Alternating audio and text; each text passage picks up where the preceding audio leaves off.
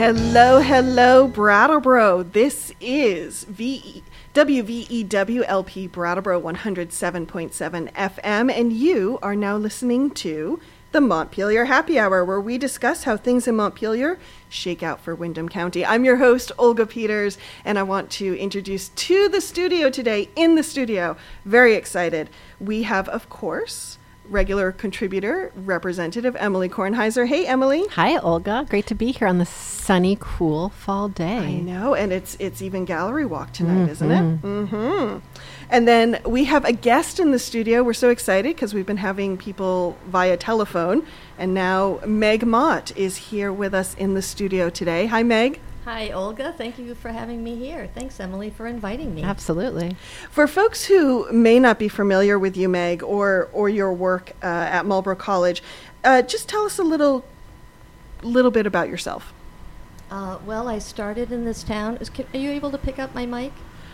I think. Try again. Okay. Um, I start. Nope. Nope.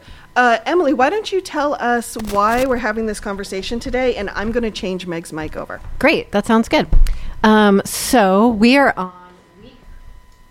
And today, I'm so excited to be talking about speech, free speech, and hate speech, which is a topic um, that shapes everything. And I think is particularly of interest to Vermonters given the aftermath of. Um, the Trump election, the rise of um, white supremacist rhetoric, and the rise in hate crimes in our state. And so mm-hmm. I think a mm-hmm. lot more people are talking about this than have in past decades. So I'm excited to have Meg here to talk about it. Meg, is your mic working? Let's see. Does this does this pick up? Try again. Can you hear me? Oh yes. Oh, now good. Okay, that's excellent. So yes, thank you. If you tell us just quickly a little bit about yourself, and then and then yeah, I would love some history about mm-hmm. the concept of quote unquote free speech in mm-hmm. this country. Great. Um, so, as if you didn't hear before, my name is Meg Mott. I've been teaching politics at Marlboro College and constitutional law for the last 20 years, but I just retired, and that's so I can spend more time talking about the Constitution and the amendments, particularly the Bill of Rights, um, to the general public because I'm noticing that there are um, a lot of reasons why, maybe because of the most recent election, but oftentimes when the country's in crisis, people want to understand what can we do, and um, I think the Constitution gives us a sense of some of the things we can do and what we may need to make creative arguments in order to get done. And so part of my effort post Marlboro is to bring the Constitution to the streets and see how people dance with it. Because I, personally, I think it's pretty fabulous, and I also think it can't solve all our problems. So um, I, I'm trying to take a realistic perspective here when I talk about such such a thing as free speech. What exactly does that mean in the United States? What has it meant in Vermont? And what does the Supreme Court think about free speech, our current Supreme Court? So.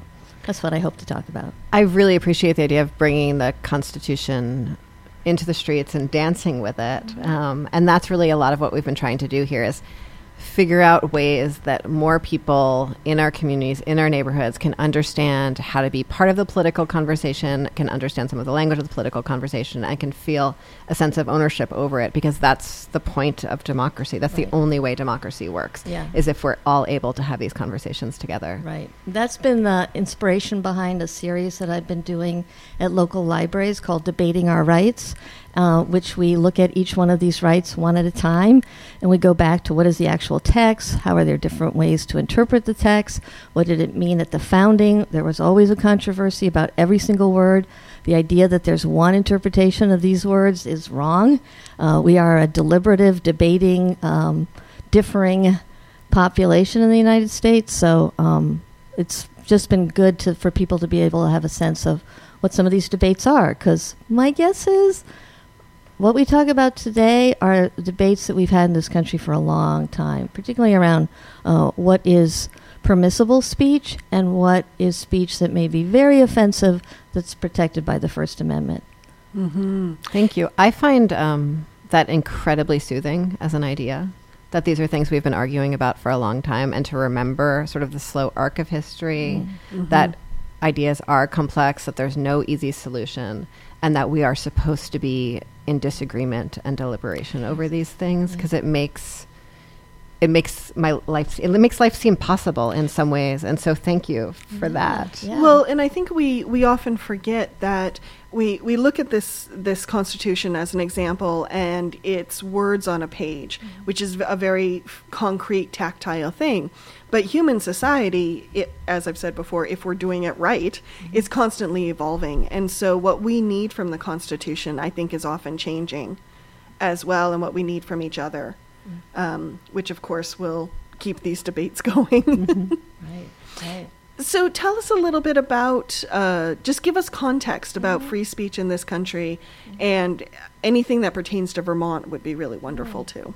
Megs. Uh, so if we look at the First Amendment, the first few lines say Congress shall make no law, and then there's all these different liberties in the very First Amendment that are protected, and one of them is freedom of speech. Uh, and when that was um, when that was added onto the Constitution, and James Madison was the guy who came up with he came up with actually 12 amendments, but only 10 of them passed muster.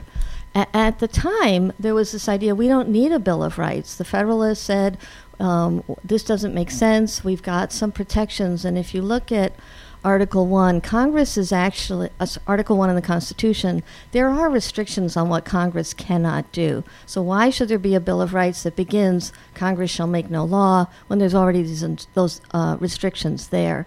Um, but a lot of people felt like, wait a minute, you want this Constitution ratified? And if if you look at how, in order to pass an amendment, it's not just Congress. It's also, it has to be ratified by the states. And a lot of the states are saying, we're not going to ratify the Constitution unless you give us this Bill of Rights. And the idea was that the Bill of Rights was going to just restrict the federal government. It was never intended to restrict the states. wow i had no mm-hmm. idea mm-hmm. So Congress shall pass no law means free speech is something that the Congress and the federal government need to respect. In the state of Vermont, uh, and we got our constitution, I think it's 1786. Uh, not all states did this, but Vermont said when the people are doing their business, freedom of the freedom of speech and freedom of the press must be respected. So then you think, oh wow, that's very progressive. But what does it mean when the people are deliberating? It means that if you are somebody like Emily, if you are doing the people's business, meaning that you're an elected official in the state legislature, then you are able to say whatever you want to say. Uh, and actually, you can even criticize the government, and you will not get hold off to the pokey. Oh, and I would like to add, because I can't help myself, that when I assume that when this was drafted and ratified, people holding elected office were not necessarily people like Emily. That's true. In fact, in Vermont, you had to sign an oath saying that you owned and professed the Protestant faith. Hmm. So Wow. only Protestants were allowed to serve and do the Interesting. people's business. White male Protestants? Uh, it wasn't necessarily white. Okay. Um, some state constitutions, such as South Carolina, it says free white males. In Vermont, um, I, there's nothing about race. Okay. But you had to be a Protestant, Hmm. free black man. You certainly couldn't be a woman. Uh, but there was not No going to be Jews. no Jews, no, no Jews. Catholics, right? And and Quakers are at that point somewhat suspect. So, and what happened is the different colonies attracted different Mm-hmm. religious groups. I don't think there was a Jewish state, how- interestingly enough. There was a Catholic state, Maryland, Mm-hmm. uh, and there were places where the Quakers went, Pennsylvania. But Protestants, and then there's even distinctions between where did the Calvinists go, where did the Presbyterians go. So free speech in Vermont was recognized as long as you understood it was just engaged in legislative activity uh, and that you could use your speech to dissent against the government.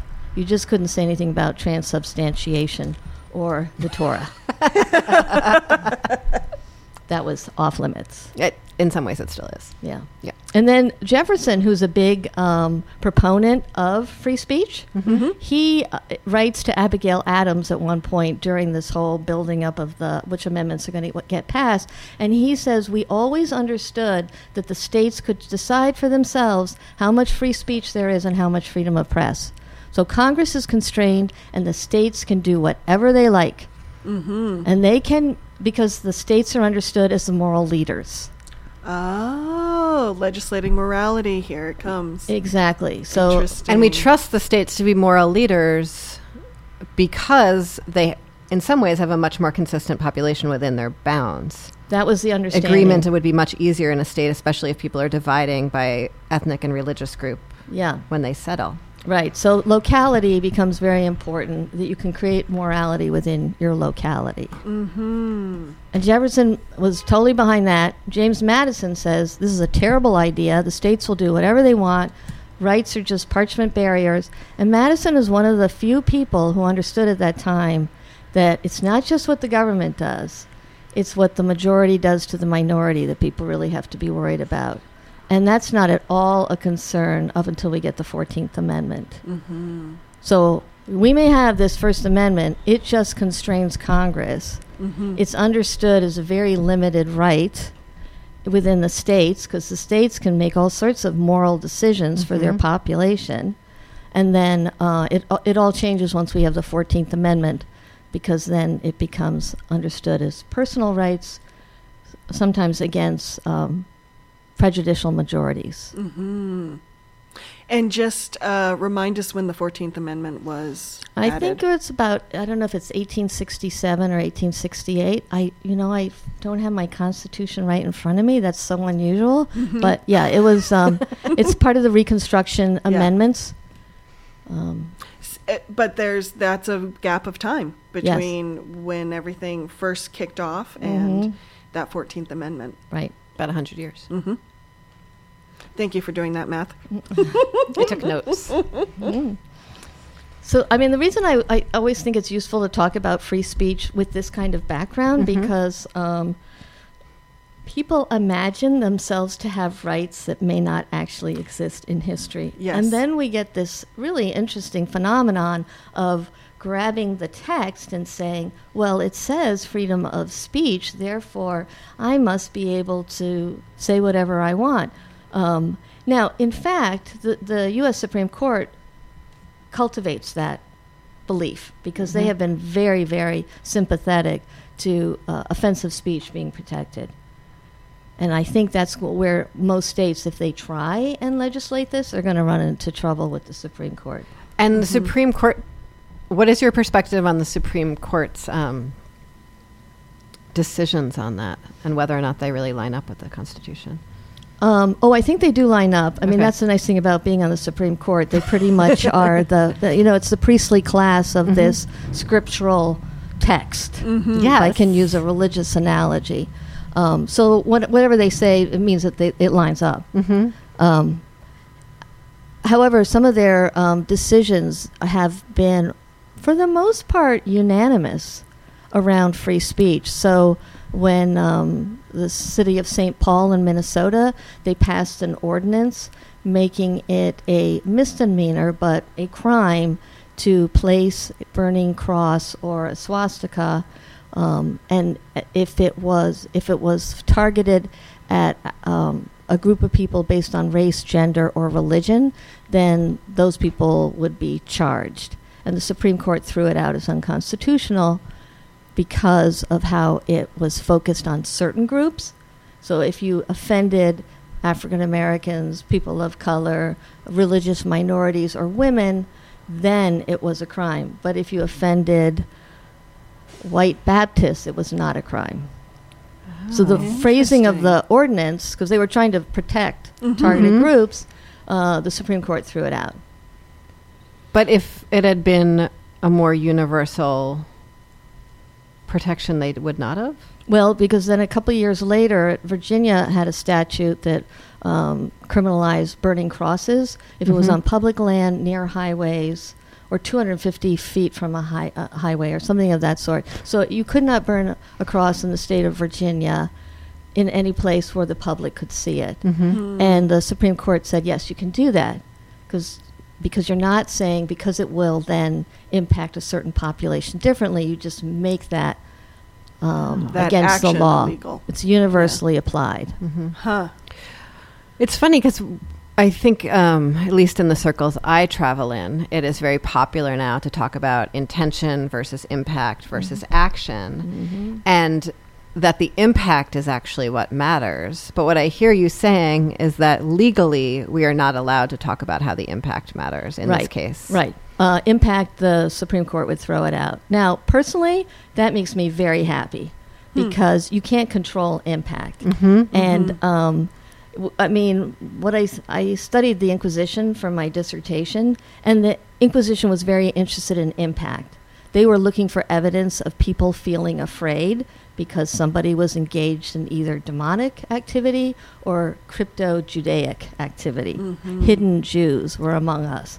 And if people started to be afraid because they thought so and so was actually Jewish and not Catholic, that was enough evidence. So whenever I see laws that are looking more about impact and that that's enough evidence, I get pretty nervous. You can't control impact, and it's really easy to um, if you don't like somebody to say you're threatening me i feel threatened for this reason therefore we need to bring a case against you and my evidence of feeling afraid um, d- um, discriminated against or whatever will be enough to charge you Mm-hmm. you don't have to prove guilty mind Right. that's really big Mm-hmm. That is big, and well, that that's also the other part of what Emily was just saying: uh, this intent versus impact versus action. Um, what about legislating intent? I mean, it, does that get into the the realm of uh, mind policing, or is that a realm that you can control legally? I, th- I think, and this is again some Supreme Court decisions. There was a decision back in the 1940s which came up with the term fighting words. Mm-hmm. Uh, if you intended to say something that then provoked an action of violence in somebody, that kind of speech is not protected. Because the idea is it's when do you move from speech into action? And certain kinds of insults you could just count on there being a violent response. So that kind of fighting words, although it's you know it's kind of difficult to legislate. It's why I think we usually find it on a case by case basis. Somebody gets usually sued for um, slander or libel or something, and then it goes to the courts and you determine it. Well, that's really fascinating too, because one of as, as a journalist, when I'm I'm thinking about these issues around free speech and censorship and freedom of the press, um, you know, one of the things I keep coming back to is the slippery slope is who's deciding what's offensive mm-hmm. towards towards what group, and um, can that oh we're just protecting someone quote unquote actually be a form of censorship if we're not careful? You know that's mm-hmm. kind of the slippery slope we can get into. Mm-hmm. And when the fighting words in a way is kind of a good example because i would argue that president trump at a lot of his rallies is whipping people into a fervor and is on that line of fighting words. And so how come but he's not getting called on the carpet. Well, and I think it's, I would add to that by saying populations that have been oppressed or marginalized for generations or even individuals become, society expects them to be become attenuated to certain language. And so what would be considered fighting words pointed at one population would not be considered fighting words, I think, by sort of I don't really want to use the word hegemony on public radio, but I think that's what I'm about to do. Um, go for it sort of when we think about um, what becomes cultural norms, that's often decided by a culture that is, you know, white, Christian, and male. What would be considered a fighting word as experienced again, which, you know, by a person of color who we expect to become attenuated to certain negative treatment, I think is very different. So I don't even understand how we define fighting words. Because what would cause someone to fight or experience, you know? Um, so it would be a defense if. Um, so if we had uh, sometimes it's, because this is case law, we come up with some sort Yeah. of scenario. Um, imagine there's two people in a um, bar, and um, one person is white and the other person is black. So to sort of play off what you're saying, Emily. and um, the white per- and they're both slightly intoxicated, and the white person makes a racial slur, Mm-hmm. and then the black person slugs them. Mm-hmm. The white person would say, "I didn't provoke you; that was free speech." Mm-hmm. But that kind of a scenario, exactly where you see fighting words. Okay. And so, really, what you're you're not doing a larger, and you know, uh, this is where the law looks at the specifics of the case and and is fairly resistant to looking at it from a sociological perspective, um, because then that turns into all other sort of things. Are we going to create different laws for different populations? Mhm. Are we going to anticipate that somebody just based on their skin color is always going to have the same kind of experience? Mm-hmm. Um, and um, yeah, so when we're thinking about it just in terms of the law, these are more like these are used as defenses in certain specific incidents. Mm. Yeah. Mm-hmm. And an example of the uh, offensive speech, and this is another Supreme Court case that happened in 2011. Um, you may have heard of Pastor Fred Phelps. He became Mhm. famous for going to military funerals and Mm-hmm. carrying posters that said God is a, a um, what God hates fags. I think was Yeah. one of them, Yes. and there was others to that effect, and that we deserve 9/11, and that's why we have 9/11 because we let gays into the military. And that case, um, he was sued by a father of a fallen soldier, and um, the father received all sorts of monetary damages damages for having this guy protest at his son's funeral, and um, they went to the Supreme Court, and Phelps was able to throw out that civil suit because the Supreme Court said, this was Justice Roberts, um, we need to, uh, or the First Amendment protects objectionable speech. So that was not fighting words. But if that father had beaten that beaten him to a bloody pulp, he would have gotten off. Um, not necessarily because those weren't fighting words. Okay. They weren't directed specifically to the father. Oh, it has to be personal. Oh. It has to really be a situation in which somebody says something that provokes an, and a response that any reasonable person standard would feel that way. Mm-hmm. Yeah. So what happens if someone's standing up in the in the town square saying uh, we have to go okay, climate change. We have to save the planet. So let's go break everyone's cars on Main Street so that they can't drive them. That's pretty specific. I would say that's um, actionable in the sense of it's inciting people to violence. And Okay. it's very specific violence. Okay. And the more specific your violence is, the less you're able to make a free speech defense. Okay.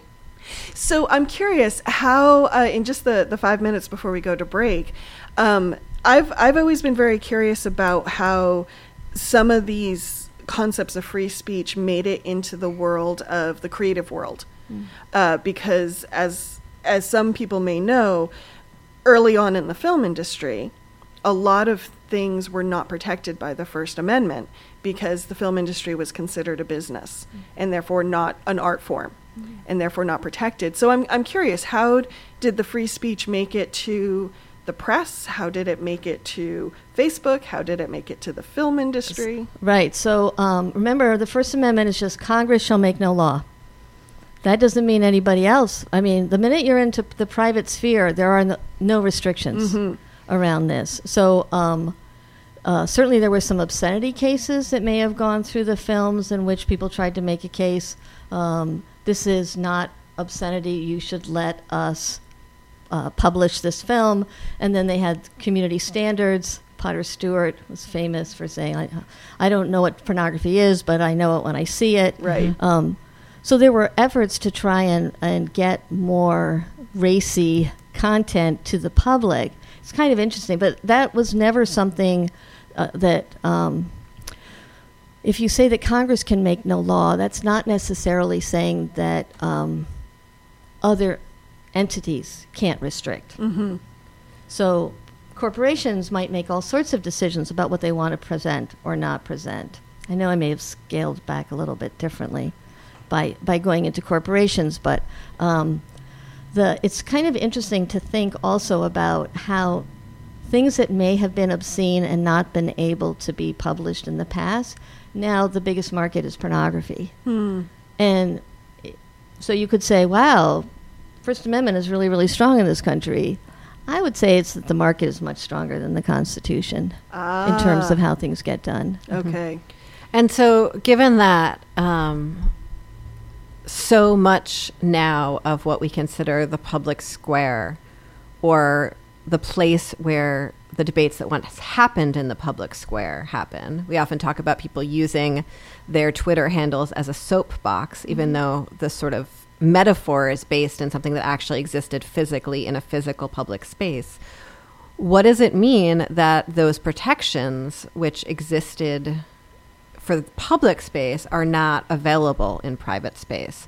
That our corporations that own what is now the public square are able to decide what is accessible, acceptable and unacceptable speech. Right. I mean, that's true. What does Yeah. it mean? I, we have technology going beyond our laws. I Mhm. mean, that's pretty clear. I think Facebook uh, and most transnational corporations, um, they're going to have to be making these rules up. And the European Union may have one set of rules, and Mhm. especially when it comes to hate speech, they're going to be far more policing than the United States. I would imagine Canada is going to ask for more policing than the United States. Um, yeah. Why do you think these countries ask for more policing than we do on these issues? Um, well, th- they are uh, uh, a. I don't know. What do I want to say about that one? Because um, the fact that the United States had a revolution against a monarch, and at the time the monarch engaged in some pretty nefarious activities, whether they were Catholic or Protestant mo- monarchs, um, and torturing people and forcing confessions and burning people at the stake. Um, and um, if you said something against the monarch, I don't think I should say that on the air exactly what they did to your body parts, but it was Off fairly with your head. uh, well, more than Yeah. that. I mean, it, it's really, really grisly, and you're alive for nine tenths of this um, operation that goes Mhm. to your body. Um, there was uh, uh, when they did the revolution, they were very clearly, we're not going to do these things. Mhm. And since there was all this attack on speech by the King George and earlier monarchs, we carved out something that other countries haven't. Thank Mhm. you. Yeah. Uh, we have to go to break, uh, but I, I want us to kind of hold that thought about carving out that space um, because Emily and I were at a meeting yesterday that I think might have a really good example of that, Mhm. of something from Europe kind of trying to make its way, as far as speech is concerned, into the U.S. Um, here we are. We are going to.